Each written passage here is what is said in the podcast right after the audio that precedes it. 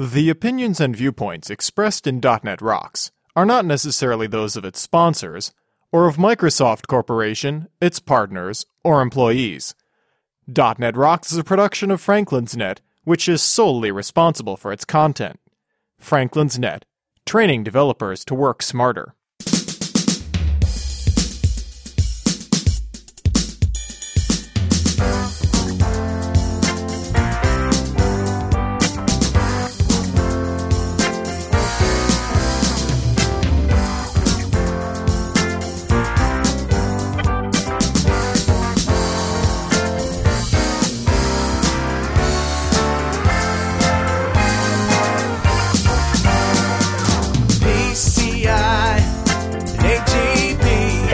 Hey, Throw your laptop in your dem sack and listen up. It's time for another stellar episode of .NET Rocks, the internet audio talk show for .NET developers with Carl Franklin and Richard Campbell. This is Lawrence Ryan announcing show number 271 with guest Don Demsak, recorded live Thursday, September 6th, 2007. .NET Rocks is brought to you by Franklin's Net, training developers to work smarter, and now bringing world-class .NET and SharePoint training on site to your development team. Online at www.franklins.net. And by Telerik, combining the best in Windows forms and ASP.NET controls with first-class customer service. Online at www.telerik.com. Support is also provided by Data Dynamics, makers of ActiveReports.net. Simple, powerful, and cost effective reporting for Windows forms and ASP.NET web applications. Online at www.datadynamics.com. And by Code Magazine, the leading independent magazine for .NET developers. Online at www.code-magazine.com. And now, the man who says, you can lead a program at a XAML, but you can't make him link. Carl Franklin.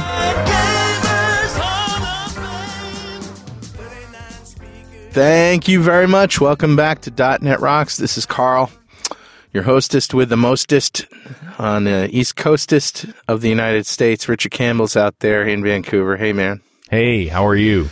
I'm fine. Here we are again. Here we are again after a weekend in New York. Weekend in New York, and boy, wasn't it fun. It was an adventure. Yep. Uh, lots of fun to be had down there, but lots of fun coming up with Don XML here in just a few minutes. But before we start that, let's roll the Better Know Framework music for the education of our audience. What do you got for me today, Carl? Well, today uh, I got an old standby, sort of, uh, you know, a fundamental class that you're going to use a lot.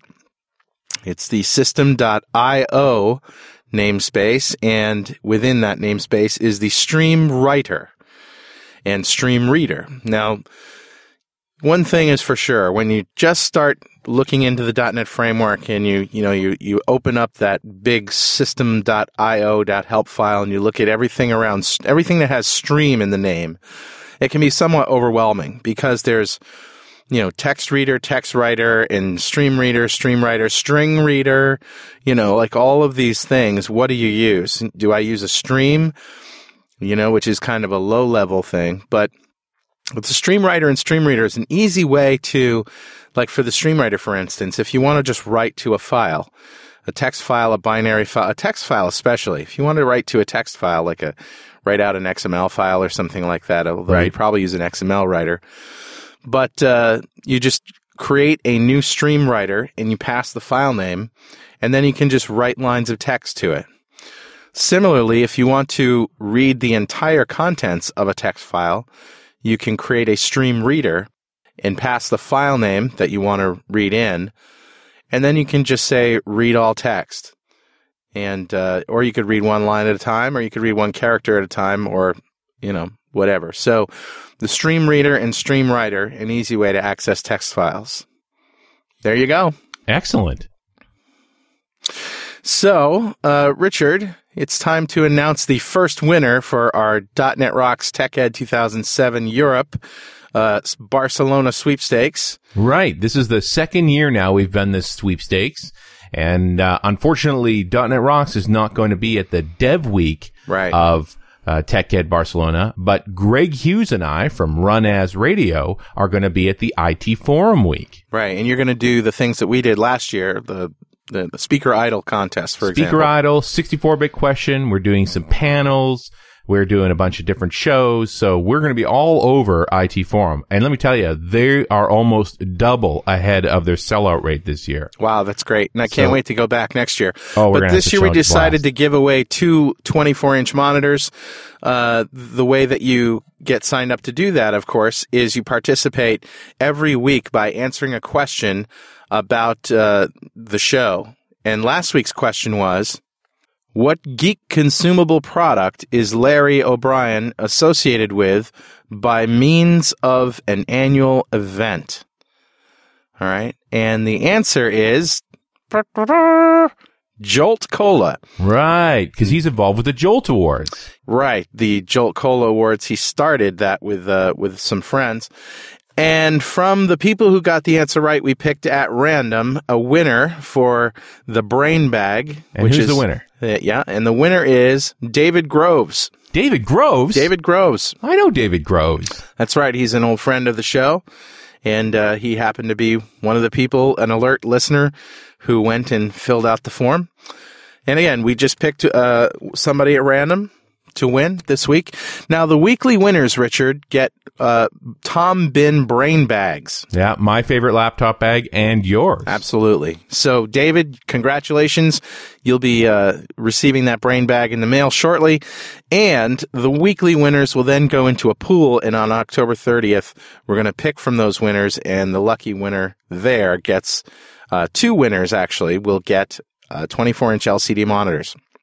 Awesome. Do we know what brand? Have we picked him out yet? I haven't picked them out, but I'm thinking they'll probably be Dell's, which in the end, it's all the same screen. All the Right. screens are made by Samsung. Yeah. It's all a question of whose brand we put on it. Uh, and the only reason I'm selecting Dell is that they got great shipping. Okay. Awesome. Well, there you go. Uh, also, uh, we want to announce where we're going to be headed uh, out this fall. We have a long lineup, We, we're all over the place this fall. Not just Tech Ed uh, Barcelona, but we're gonna we're gonna be starting in a couple of weeks here in the Netherlands with the SDC, Yeah, that's next week. SDC, September 17th to, tw- to 19th. right? yeah, And outside Arnhem in Papendal. and followed by DevReach in Bulgaria. Right, October 1st and 2nd Yeah, in Sofia. right. And the next one is Dev Connections in Las Vegas at Mandalay Bay. Yeah, and that's November 5th. And uh, that's going to be an interesting event because it's a launch event, and you'll be able to get a copy of Visual Studio 2008 Right. in your hot little hands. Going to be, th- that, by the way, the Las Vegas show for Dev Connections is the biggest show they do. It's amazing. I can't believe how many people are there. And the Mandalay Bay, you know, the, the, the conference center there is enormous. It's it's ridiculous. So then I'm flying right out of there directly to Barcelona for the following week, the week of November 12th, and that's TechEd Europe IT Forum. Right. And, then finally, the last week of November, November 26th, that's actually after US Thanksgiving, Right. is DevTeach Vancouver. yeah. I finally don't have to fly to a conference. Yeah. So our friend Jean Rene, who normally does dev teach in Montreal, trying something new. We're doing it in Vancouver. And, uh, you know, if you live anywhere in the U.S., Vancouver's not that far away. It's a two hour drive from Seattle. Yep. Well, we'd like to see you at one or all of these conferences, depending on your tolerance for travel, and uh, and how much brownie points you can score with your boss between Right. now and then. And of course, uh, Richard Greg Brill from Infusion is still sucking up uh, .NET Rocks listeners left and right. They just keep they just keep going to New York, and he needs more. So the deal is, if you want to spend a year in New York, do the quote unquote New York City tour for a year that uh, you want to get in touch with Infusion, and if they accept you, you'll get to live in Manhattan rent free for a year, How can you beat that? on top of a uh, a New York City salary. By the way, if you've checked the rent in Manhattan lately, it is obscene. So yeah, even a little place, a couple of thousand dollars a month. yeah, and that's for a, a bathroom, basically. Bachelor pad. Yeah. So if you're interested in that, go to shrinkster.com slash KH6. Well, let's bring on Don. Don Demsak, aka Don XML, is an independent consultant based out of New Jersey who specializes in building enterprise applications with .NET. He's a Microsoft MVP for XML, of course, and has just recently been added to the INETA Speakers Bureau. Won't you please welcome back to the show, Don Demsak. Hi, Don. Hey, how you doing, Carl and Richard? We're doing fine. We uh, we just finished a couple of great DNR TVs on uh, LINQ to XML. We thought let's uh, let's talk about it on .NET Rocks. Yeah, let's rehash it one more time. So, LINQ to XML. LINQ to XML. Um, a lot of a lot of hype out there about LINQ. A lot of hype out there about uh, LINQ to SQL. Yeah. Uh, about querying your databases using a um, you know standard query syntax and some nice ma- uh, simple mapping to to query your tables. And know, there's a lot of buzz about LINQ to entities, but one of the uh, things that I guess a lot of people are missing is the the new XML object model that they're unveiling in .NET 3.5 called LINQ to XML. Wish they would have came up with a better name than Link to XML. XLinq was cool, but uh, LINQ the XML is what we got. Well, it's okay. Uh, you know uh, what? Let's start at uh, this code camp or something we were at. I think it might have been the New Jersey Code Camp, and it might have even been the time we went to the New Jersey Code Camp while we were on the road trip. Do you yeah, remember it was that? The road trip. Yeah, it was. That's that's exactly what it was because Miguel was there and you were there. Of course, it was New Jersey. So uh, you were you were talking about this out in the lounge and sitting with a bunch of geeks, and you you had the idea that oh my god, this is horrible because the the basic idea between LINQ to XML is XML literals right in your your VB code, and it was only VB that was getting this feature, and it still is. It still is. It's still only VB that's getting the XML literal feature, That which is different right. than the LINQ to XML. Yeah, it's a feature of full-blown LINQ to XML, right? Yeah. So, um, and you were horrified because you thought that this was going to encourage spaghetti code a la ASP. And, uh, you know, the intro joke, you got your VB and my XML and my XML and your VB. I mean, that's really what it's like when you're, when you look at it. But, but since, uh, since that day in 2005, you've come around, huh? Oh, it definitely come around, um, and most of it was because of uh, Lutz, Lutz's reflector. Yeah. Um, because when you How look so? at the code, uh, the, if you haven't seen it yet, you definitely stop by and check out check it out. Um, but you actually have XML with sans the, the, the quotes, you know, in embedded in your VB code, and it definitely harkened back to the to the nightmare that was classic ASP uh, for all any of us old timers now, I guess. Um, Back in the old days. back in the old days. Um, and, and it just, I mean, that pain was so severe that it just sat with me and said, you know, this visually reminds me of this, and I didn't like it. Um, right down to the the uh, perc- percentage equals and yellow highlighting, and it just made made you regress to that that period. Yeah, it's got to give you chills. We just got away from ASP for crying out loud. right. Uh, and so I mean, it was it was tough. It was definitely a tough thing to to get over visually. Um, but once I looked at it in Reflector and realized that the compiler was was playing tricks with us, and they just added some syntactic sugar to VB for us, so that when the compiler actually sees the XML, you know, behind behind the scenes, it actually does the functional construction uh, using the LINQ to XML object model. Um, once you got that into your head and that that visual stuff, you know, really didn't matter, then it really, you know, came came to make sense to me that you know this is just a little syntactic sugar. Yeah, visually it looks this way, um, but it's not strings behind the scenes. It's actually compiles down to just about the same stuff that if you would have typed it in, you know, in C sharp, and you would have did, you know, new X element open paren, you know, uh, library, you know, close. Yeah. you know, But Don, it seems to me that the problem with classic ASP wasn't what it compiled to, but the the absolute spaghetti code that you could come up with just by uh, mixing these two worlds in absolutely obscene ways, and and it, it leads to uh, write only code. Yeah, I- I debug agree. proof code. So can that still happen with uh, this stuff? that can still happen, and there are performance implications on how you actually write your stuff. So just like in classic ASP, uh, and just like what you can do now in ASP.NET, you can, in the middle of your markup, you can open up what they call an expression hole, which is, you know, the angle bracket percent sign uh, Equals. or angle bracket percent sign, and um, you can open up a hole in the middle of your XML or your markup and actually inject code in the middle there. Um, so you have to be really careful what type of code that you actually put in there. Uh, and one of the things that that um, one of the stories I like to tell, and actually it's a story from from um, Mike Champion, is the story of the Halloween problem. Okay.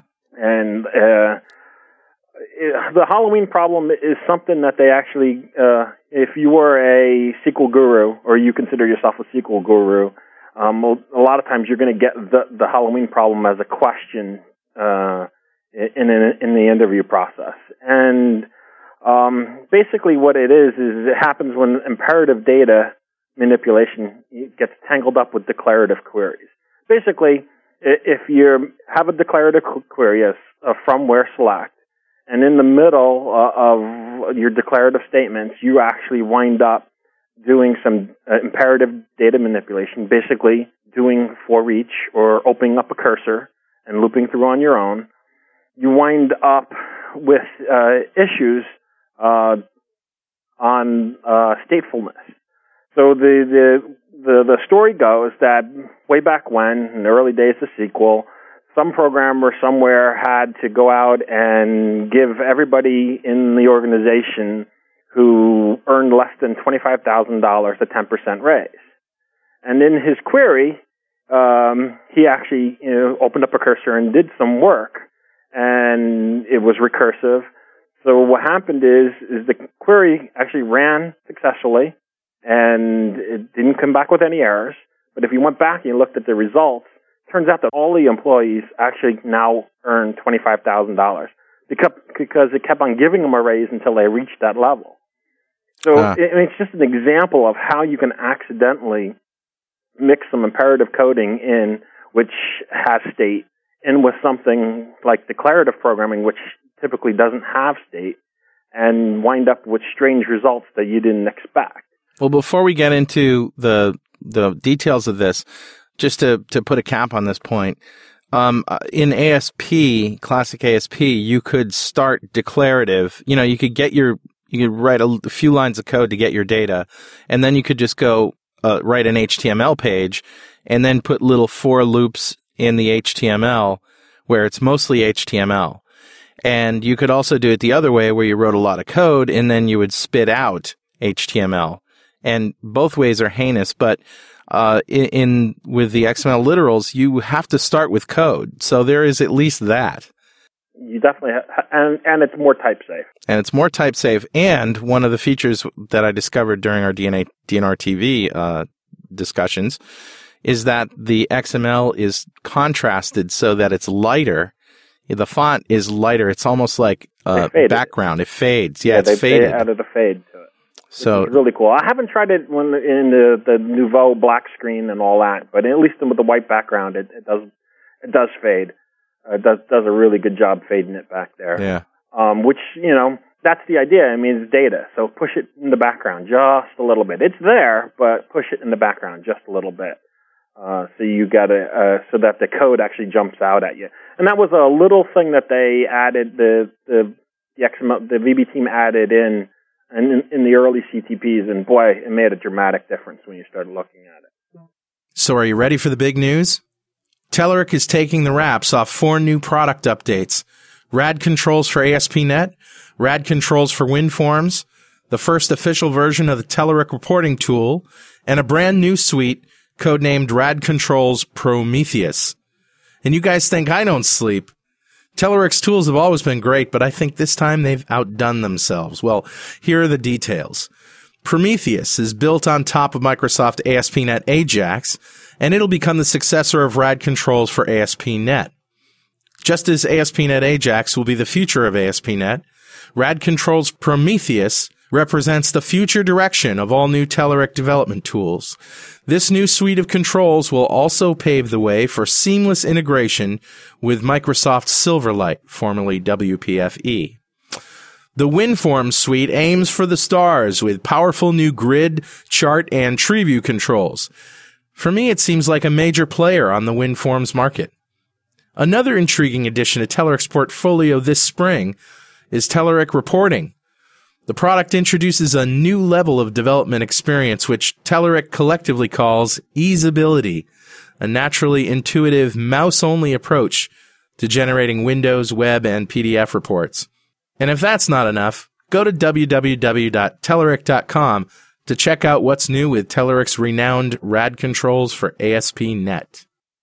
So, so let's get into just a little bit of what you can do with this. Let's say that we've got an XML file, and to use the uh, example from DNR TV, the uh, library is the top, uh, you know, music library. So you got library, and then you have artists, and then albums, and then tracks, sort of like this nested XML.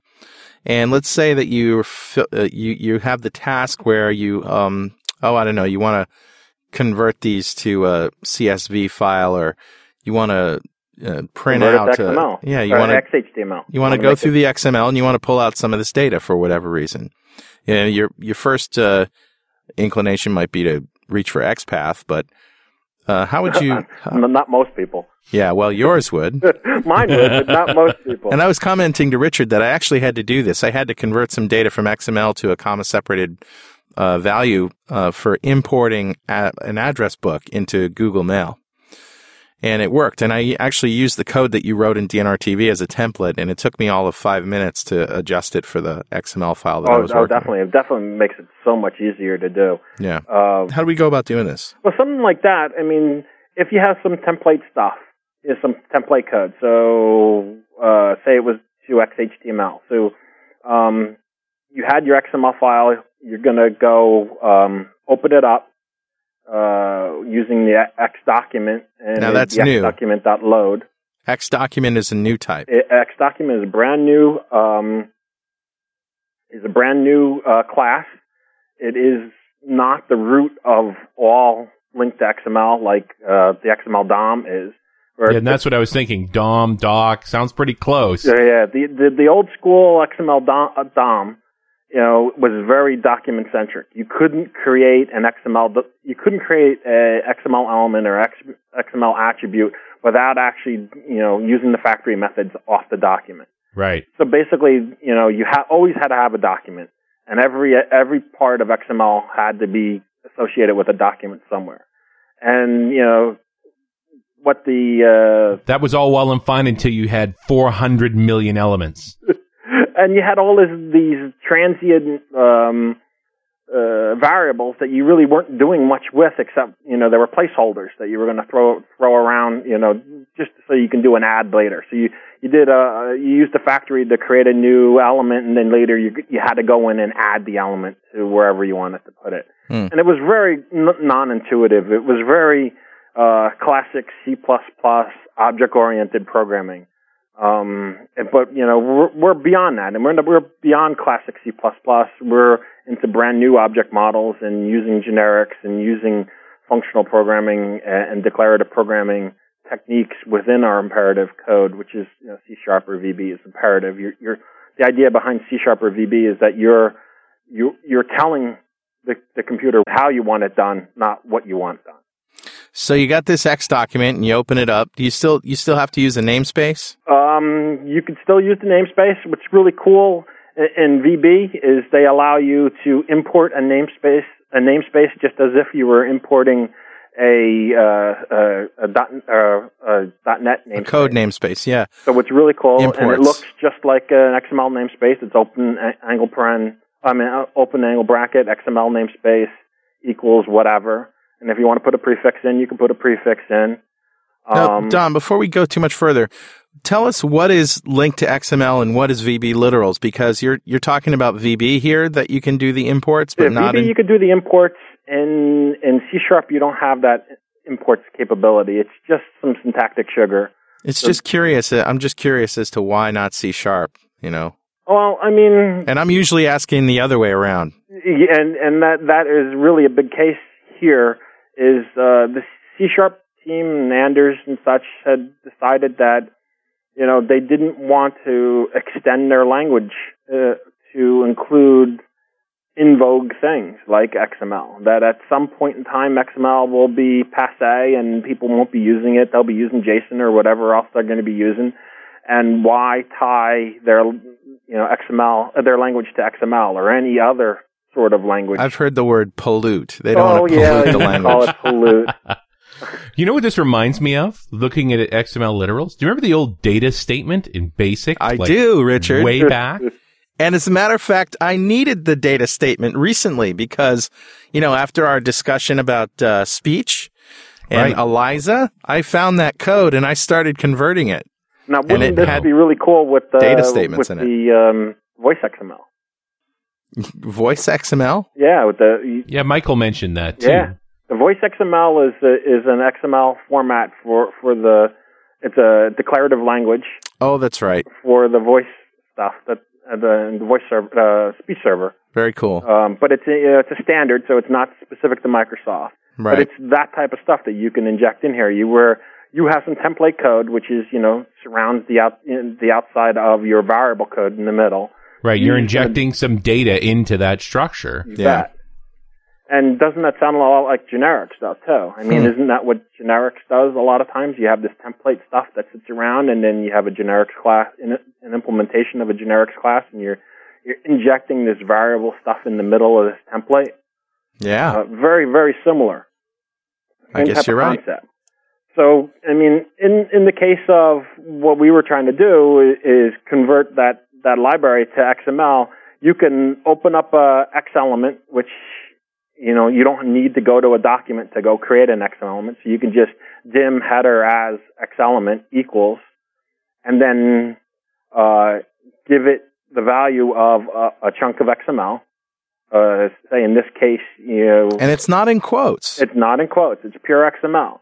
Uh, so the compiler actually sees that and they'll convert it to the actual declarative constructs that you would need, the new X element, blah, blah, blah, whatever you were doing. So in this particular case, if you were doing, say, a table, you want your table header, you know, you would have your, your, your say, three, uh, table header, um, uh, yeah, you go down as deep as you want to search. as much as you want to do, and then you can dim, you know, your table rows from, you know, foo in whatever your document variable was, Yeah. document dot, and then what's cool in VB, which you don't get in, in, in C sharp, is they actually added XML, what they call XML properties at this point, and you can actually use the XML syntax to describe what part of the XML document you're looking for. So if you knew that, you know, and, and if you had a, a schema associated with it, the the IntelliSense will actually jump in, read your schema, and say, "Oh, your your schema says that library should be the first element, so we're going to you know pop you up with the what looks like an XML element called library dot, you know, you know, and close angle bracket dot open angle bracket, and then whatever the next possibility could be. Hmm. And if your schema said it was artist, you can it, it would show up artist, and you can go down the line as deep as you want it to go to actually go find the node that you're looking for. So when you, visually, when you look at it, this this is the one piece that I, I really thought was cool when I first saw this. Is it looks like the XML? So I, I I'm describing what I'm looking for visual, uh, visually, Yeah. and not have to look at the the object, uh, the classes, the class names. And the LINQ part comes in where you can do where you can search, you know, you can select with using the XML itself as the the you know in the where clause You bet. You put well, actually you can even use the XML itself in the select also. in the select. That's right. You could say select from you know the document where something occurs right. and say select and then just dump in some XML, open up a um, an expression hole for the the actual values if you want to put the values in. So say you want to capture the track number in in the first uh, cell. So it's open it's open it's TD uh, expression hole whatever your foo dot, and then whatever the the if it's an element or if it's an attribute. If it's an attribute, use Hmm. the at, at sign and whatever the attribute name is, and it'll actually get you the value of that as a string Hmm. and inject that right into your code. So it makes life so much easier to to transform from one format of XML to to another form of XML, or even from XML to other object models. I definitely see this going after XSLT and XPath, I mean, both languages that have been around for a while, but I don't think have really taken off because they're difficult. And this seems so much more familiar. You bet. Uh, I mean, it's definitely more familiar. Um, it's definitely easier to to utilize because it's not a, a different language. It is the language that you're used to, whether it be VB or C sharp. And it's still part of that. relatively terse. It's it's and it's type safe. I mean, that's that's where it comes in. And the IntelliSense jumps in and makes life easier. And the and the uh, it is also type safe, so that comes in. Um, the XML community knew that XPath was was pretty brutal, and knew that XSLT was a, functionally a great language, but all the angle brackets seemed to get in the way, and it was a little too verbose. Well, and XSLT is again incredibly debug resistant. It's almost Perl like in its and and regex like in its obscurity. I just Uh, you know I'm look I'm looking at the syntax around the literals and properties and saying this is a heck of a lot more legible. Yes, it's definitely more legible. You don't have all those angle brackets all over the place causing you you problems. And one of the things that the the XML community did is they came up with the XQuery spec, um, which got rid of the angle brackets, took all of the beauty that that was XSLT, uh, and brought it into a brand new language. Uh, I'm And sorry. Did you just say all the beauty competitor. that was XSLT? Did you just say that? all the beauty that was XSLT? yeah. Okay. Wait, and just- the, and the upside to XSLT was when you got it to work, it was fast, it was lean, it was very capable. It was just incredibly challenging to get to work. It was only challenging if you didn't understand functional programming. If you tried to tell it to iterate something, Right. If you tried to do it cause you procedurally, you got hammered. you, it's just, and I equate it back to what's the one thing when you learn SQL? What's the one thing that they owe, that is the the old school DBAs always tell you not to do? Yeah, no cursors. No cursors. Yeah, you're working in sets here. You- Right. And so you got set algebra that you're working with, which is what XSLT did, and was the same same scenario. No cursors. No iterators. We're working in functions here. You Right. Um, Well, you know, but the difference between a database and XML should be obvious. I mean, if your XML is for small sets, databases are for big sets. You know, cursors are okay in small sets. Mm, it, they're still not as performant because you're still telling it how you want it to iterate. All right, but usually, okay, but performance is relative because, I mean, if you have a million rows, a million lines in an XML file, you shouldn't be using XML. No, no, I, I agree, but I mean, it, it comes down to the, the language constructs too of uh, back to functional programming. Uh, if you were doing iterations and you're on a multi-core processor, are you ha- uh, are you smart enough to know how to divide up your work so that you can take advantage of the multiple cores? Oh, that's a whole nother story. Well, I mean, but that's why you try to avoid, even in small sets, this scenario of trying to tell the the computer how you want it done instead of just telling it what you want. Done. Right. Yeah. Um, and so that's that's where that all comes back into play, and and Okay. you know they keep on adding. Um, that's the beauty of .NET of XSLT was it was functional, and it's the beauty of .NET 3.5 is they've add that functional programming constructs to the language to the framework so that you can in the future be able to take advantage of multi-core processors and not have to worry about single threading and, and use something like PLINQ, a parallel LINQ. Uh, Uh, now, Don, in your talking points, you mentioned XAML, and um, I thought, wow, using using LINQ to XML to express XAML could be very powerful. after I got over the disgust of, uh, boy, does that look like classic ASP.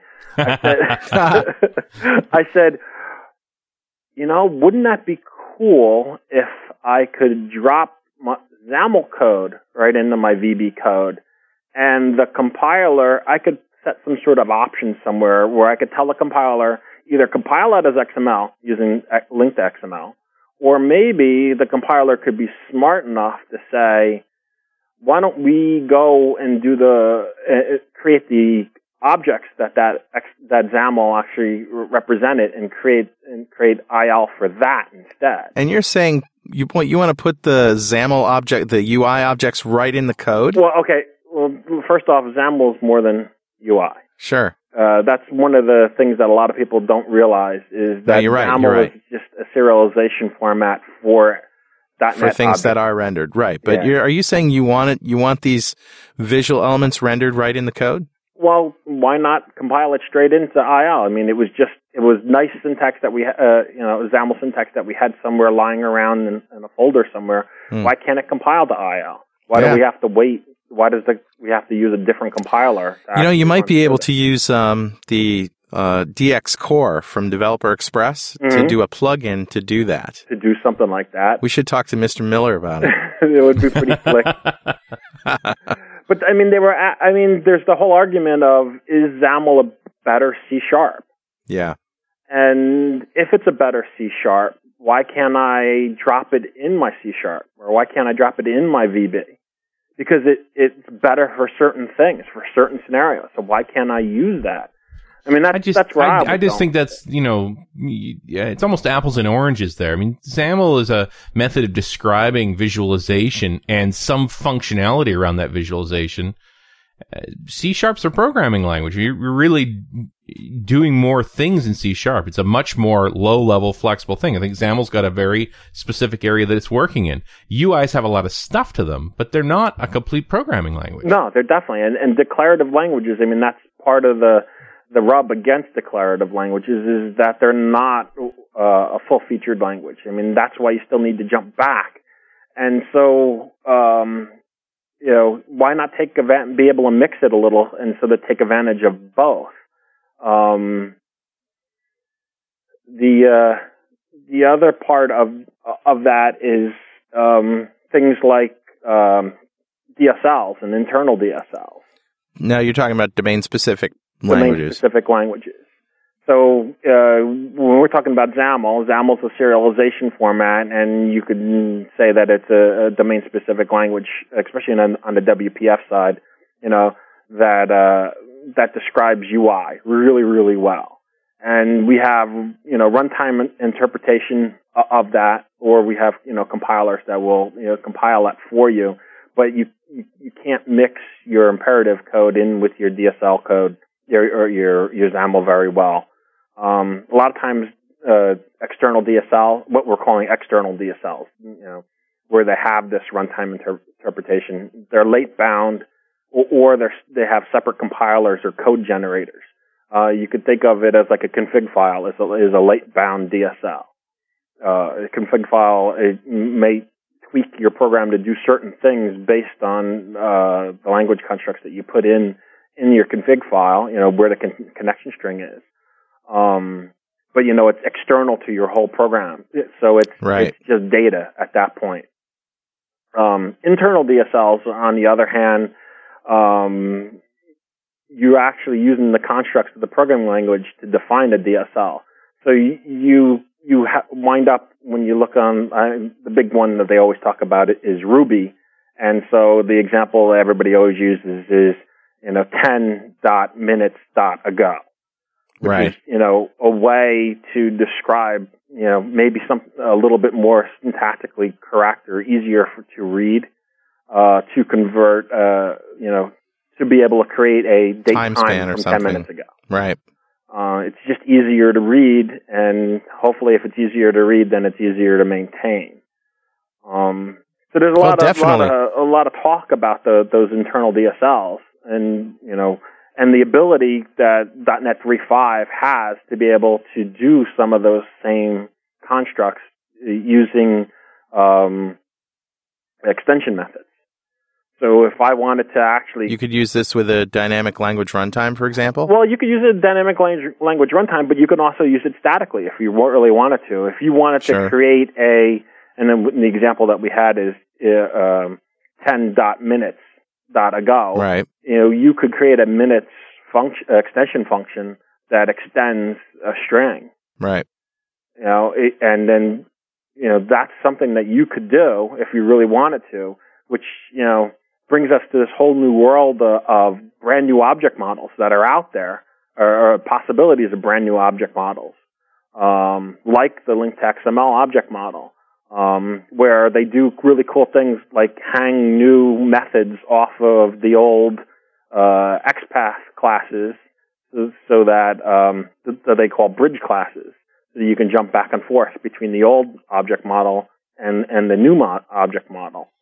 Um, And they do that so that if you've got existing XPath materials or XPath code, you can migrate it. you can migrate it uh, or jump back and forth between the two object models and make life a heck of a lot easier.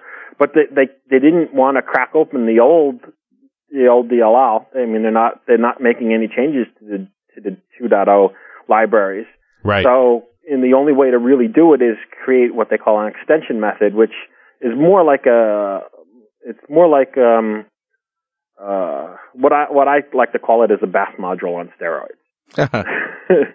for the VB guys out there, they I think you know they they gravitate to function uh, to uh, extension methods pretty well. Um, basically, they're static methods in a static class, which is basically a, a, module with an attribute over it to let let the compiler know what uh, class to associate or what type types of classes to associate this function with, so that when you're actually using your dot help, your IntelliSense, when you have you know a class say you know IEnumerable of t, uh, that you know that implements IEnumerable of t, and I hit the dot, I'll get the where um, method, which isn't doesn't hang off of whatever class you created. It's just a, it's the static method that sits out there in space. It's just they did a little compiler magic for that to show up for you. Hey, I just want to give a shout out real quick to our friends at Data Dynamics who uh, make ActiveReports.net, among other really awesome things. ActiveReports.net is great because uh, it allows you to just build your reports with an easy editor, embed them right in your application, provide PDF and HTML output, give your end users a report editor, royalty free, of course, a great access report upsizing wizard, and all this for a price that isn't going to break the bank. ActiveReports.net from Data Dynamics. Go check it out now at datadynamics.com. Don, it seems to me when I was looking at this with you that, you know, the XML uh, namespace in .NET has, and even before that in the old DOMs and the COM DOMs and all that, you, the, there was always a million ways to do the same thing.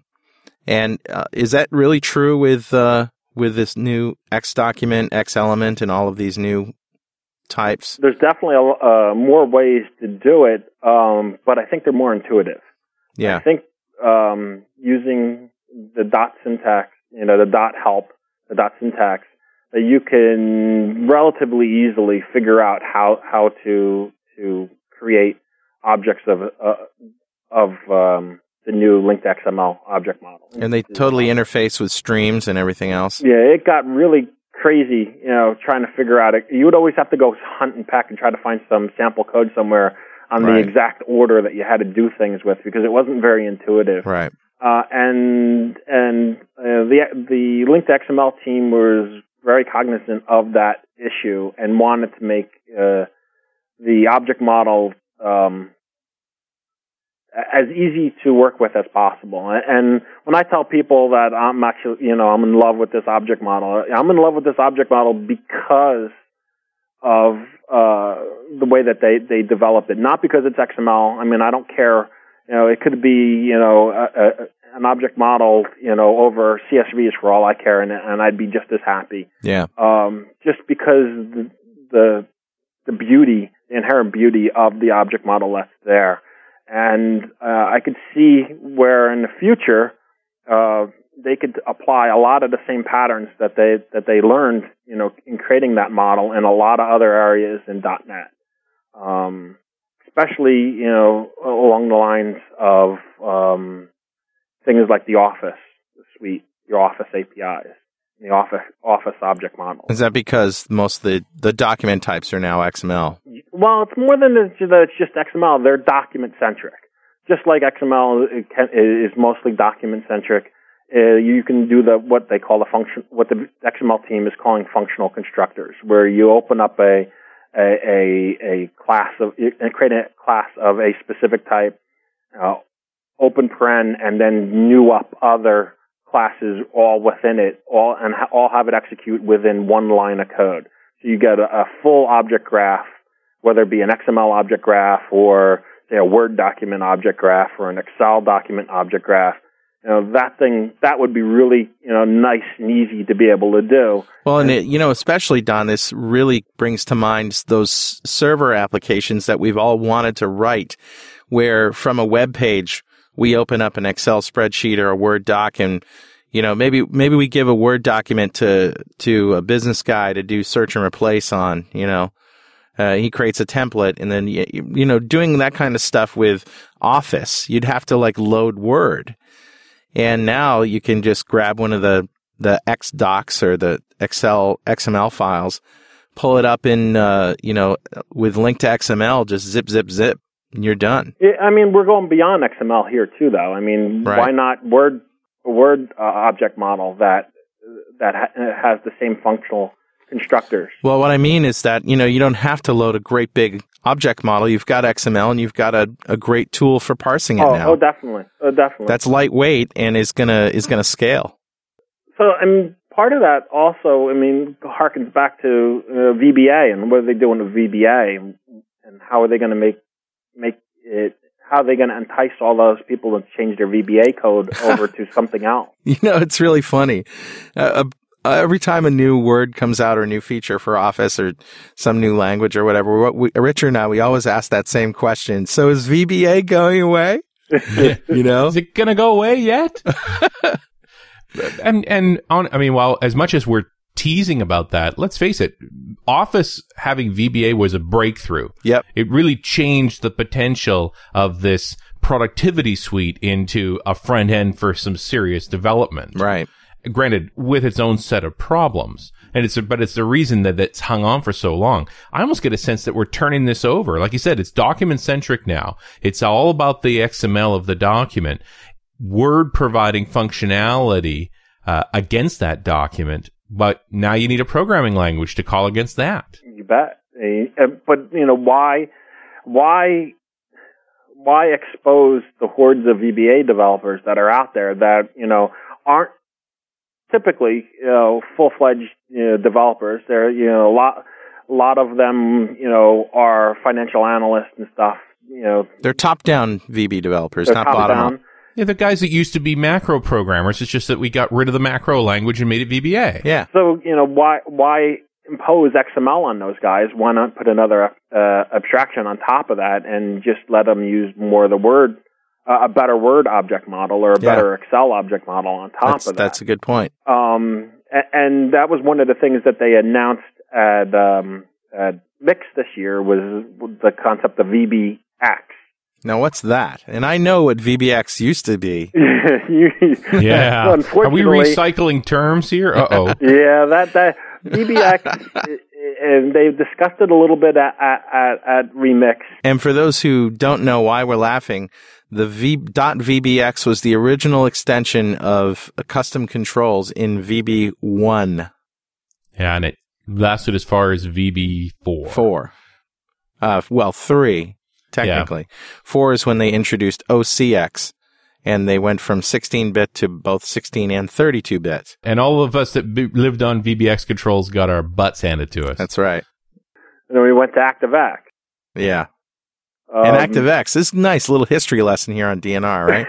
Act, ActiveX, I always considered like they, you know, ActiveX was happening about the time that Microsoft woke up and discovered, hey, this internet thing is pretty interesting, you know?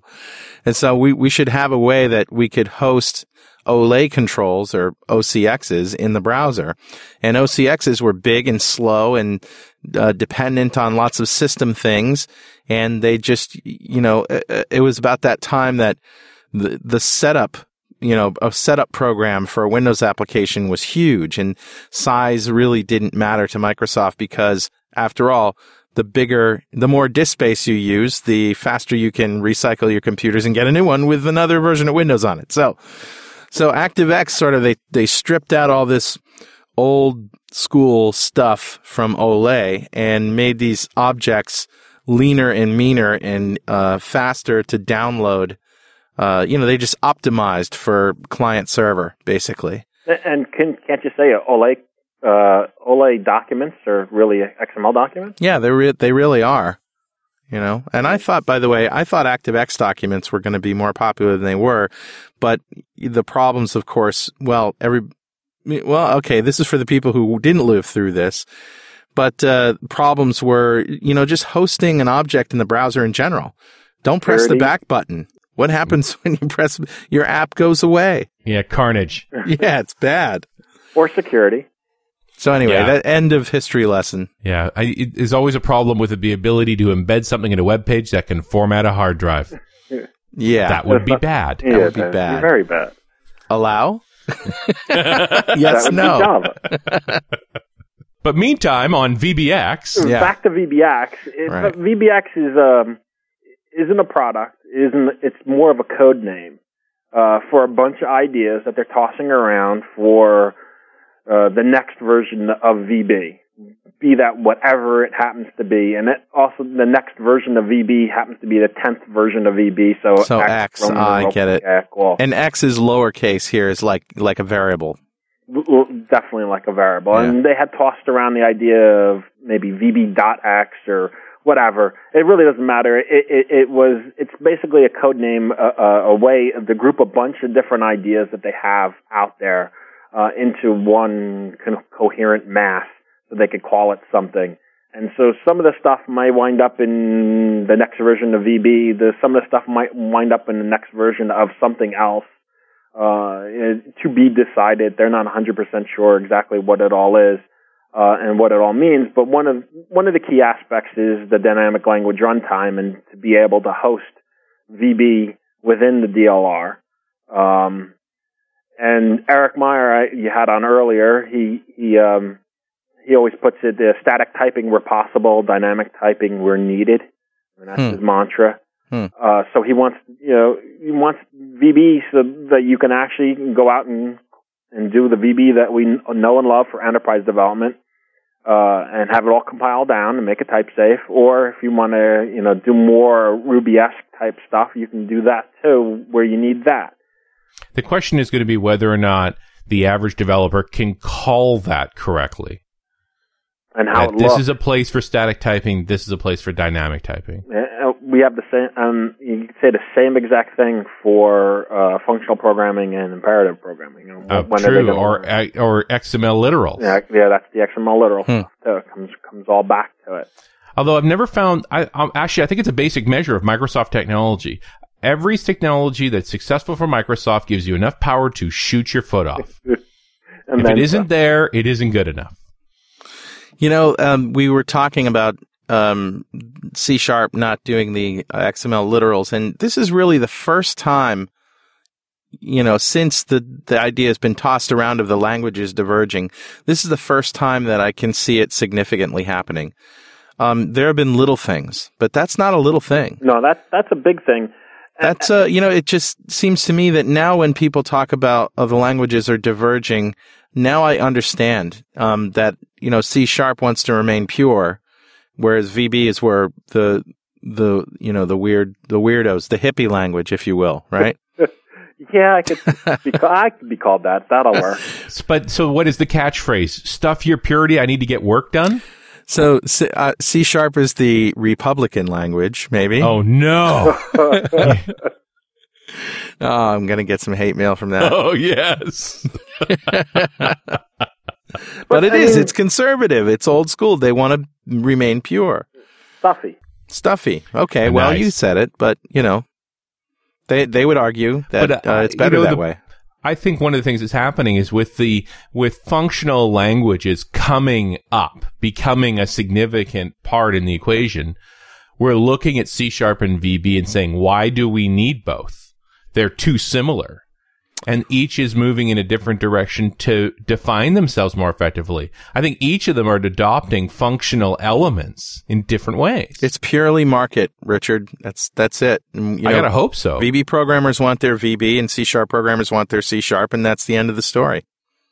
I mean, uh, yes and no. I mean, uh, I I gave up VB6 when I switched over to .NET, and I and I became a C sharp convert. And you know, with the stuff that the VB team is doing with nine, I'm actually you know back on the on the VB9 side. Um, you know, there's still stuff in VB9 that really irks me, um, but in like namespace support.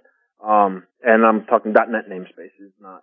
They try to obfuscate away the namespaces where you know um, I'm anal about that. I want to be Right. able to declare my namespaces. You think that it should be part of the default template that you should be able to see the import statements rather than hiding them in the project properties. You bet.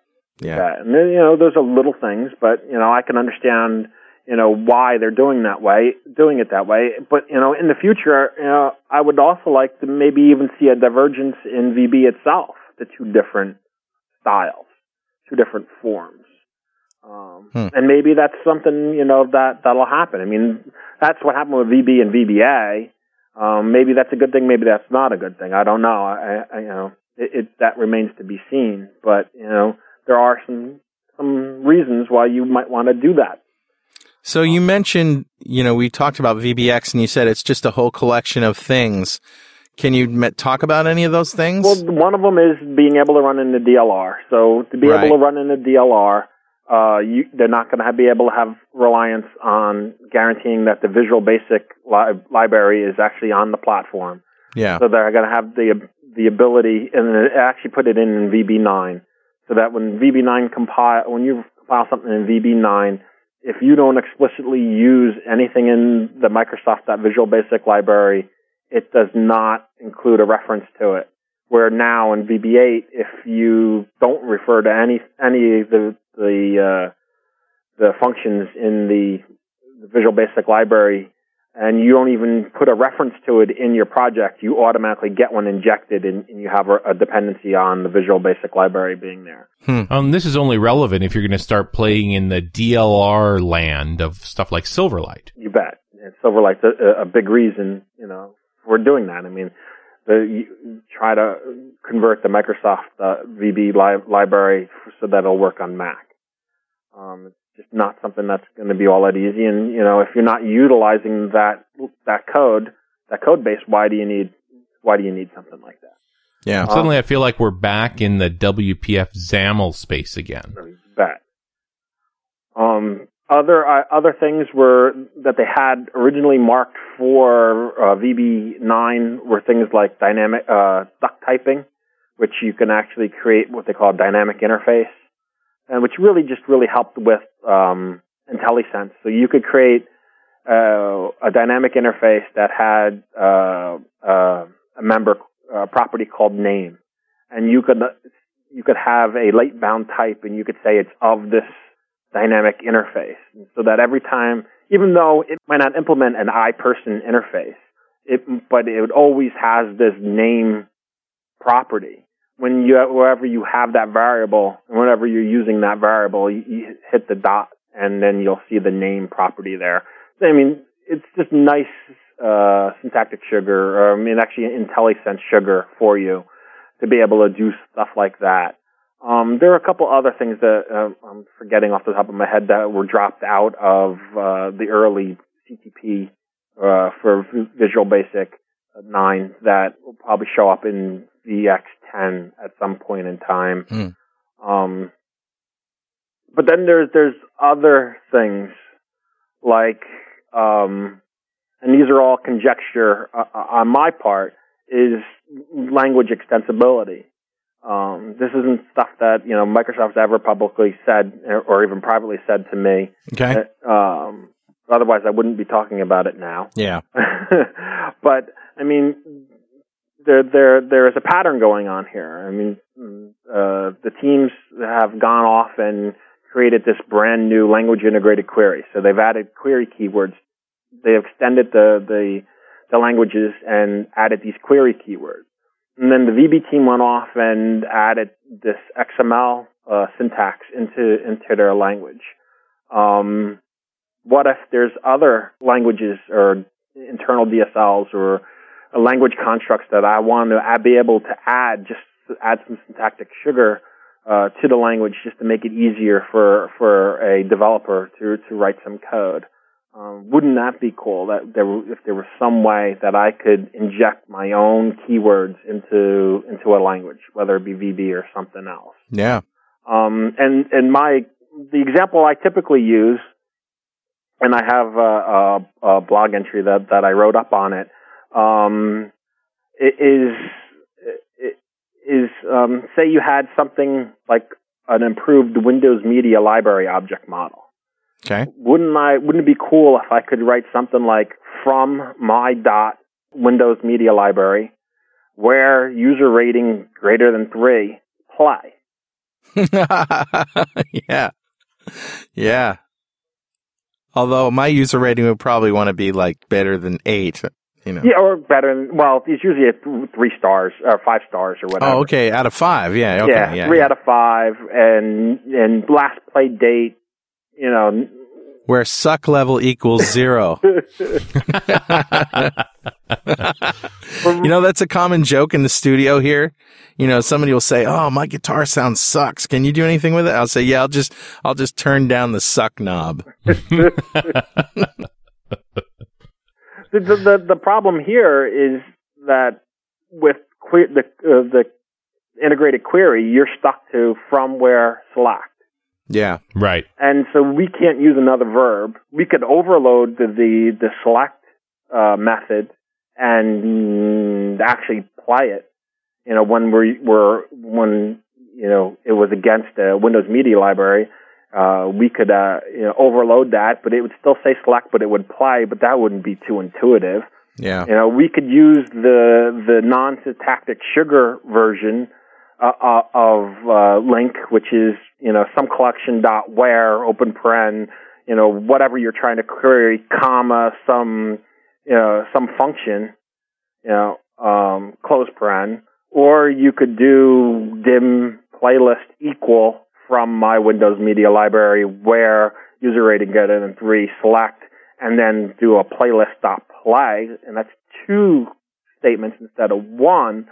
You know, two statements instead of one is cool, but wouldn't it be better if I could do it all in one? But you, you're really getting to the, a real concept of a domain specific language, a, a language or an environment where I can simply declare new keywords that ultimately point to specific objects and behaviors. You bet. And and, and then the idea there is is that strongly typed? Is that compile time, or is that a dynamic thing? Well, and, and the whole thing about duck typing is this mechanism of don't worry about it. If you can match it up, go for it. If you can't match it up, it's something else.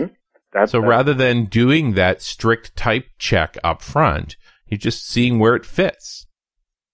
Don, what what would you like to see uh, done better in linked XML, Maybe in the next version. Mean, we've talked a little bit about you know things that you'd like to see, but I really want to get some more, not specific to, to LINQ to XML, but specific to, to the .NET framework. I want to see more in the transformation space.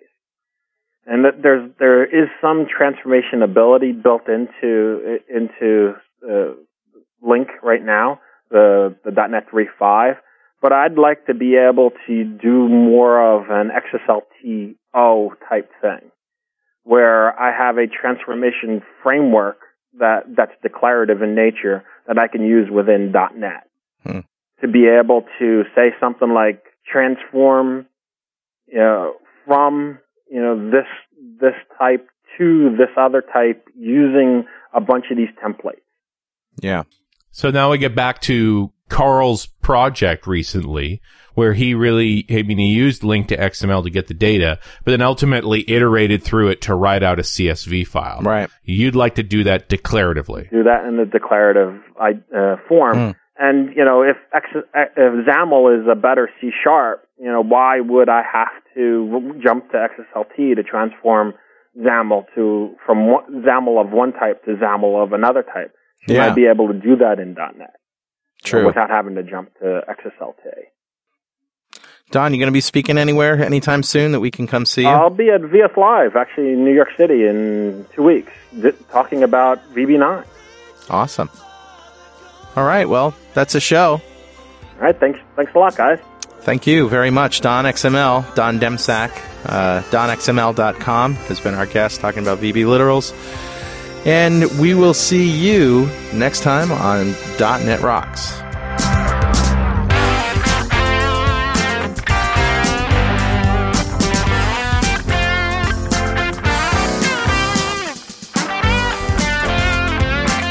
.NET Rocks is recorded and produced by Pwop Productions, providing professional audio, audio mastering, video, post-production, and podcasting services.